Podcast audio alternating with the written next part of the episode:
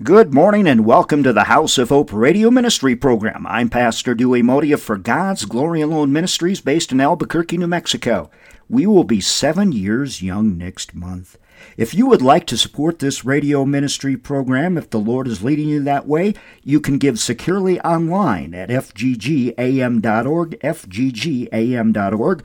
We're a 501c3 nonprofit. Sharon and I would appreciate your support as we go forth now into our eighth year. This morning, I want to talk to you about God's love. God's forever love. 1 Corinthians 13, 1 through 13. My friend, what is your most important dwelling place? Our most important dwelling place is not our homes, it is in God's love. To be consumed by God's love, to be consumed by God's ways and not man's, and God's ways, not the secular world.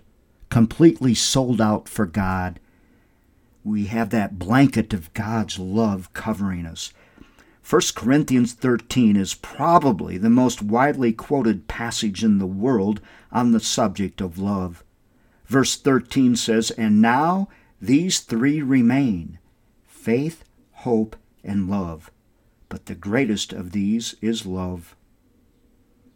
You know, when I pass from this earth, I pray that I leave with people the love of God we recognize that Jesus demonstrated sacrificial love for us by dying for our sins, making possible our forgiveness and restoring us to fellowship with the Father.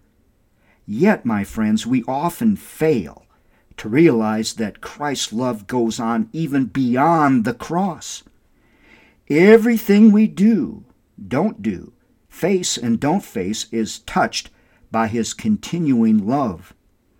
Do you think about that during the day, or you just go off on your own way and, and you're not thinking about that?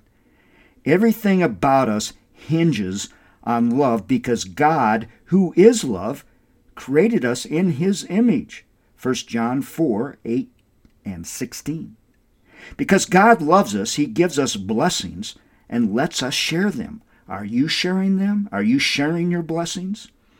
When we pray and are told to wait, it is because He loves us and knows we need time to grow. When the overwhelming choices before us make it hard to know which way is up, our Lord and Savior shows us our need to depend on His guiding love. Jesus demonstrated this kind of amazing love to Mary and Martha upon Lazarus' death. John 11, 6 says, So when he heard that Lazarus was sick, he stayed where he was two more days. Jesus knew that Mary and Martha needed to grieve in order to grow. He allowed the sisters pain because he loved them. Until we come to understand and believe at our deepest, the deepest part of our heart, soul, and mind, our innermost level, that God is love, we're going to struggle. We're going to struggle with trusting Him yielding to Him, obeying Him, and serving Him wholeheartedly. Yes, you will struggle. One of the keys to our spiritual growth as Christians is believing in God's love even when we cannot see it. While we are to live in faith and hope, our most important dwelling place is God's love. Without making His love our ultimate dwelling, we cannot fully live in faith and hope.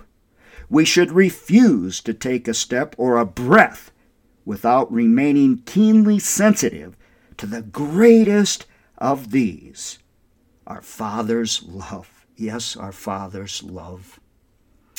The scripture teaches that popularity with the world means death.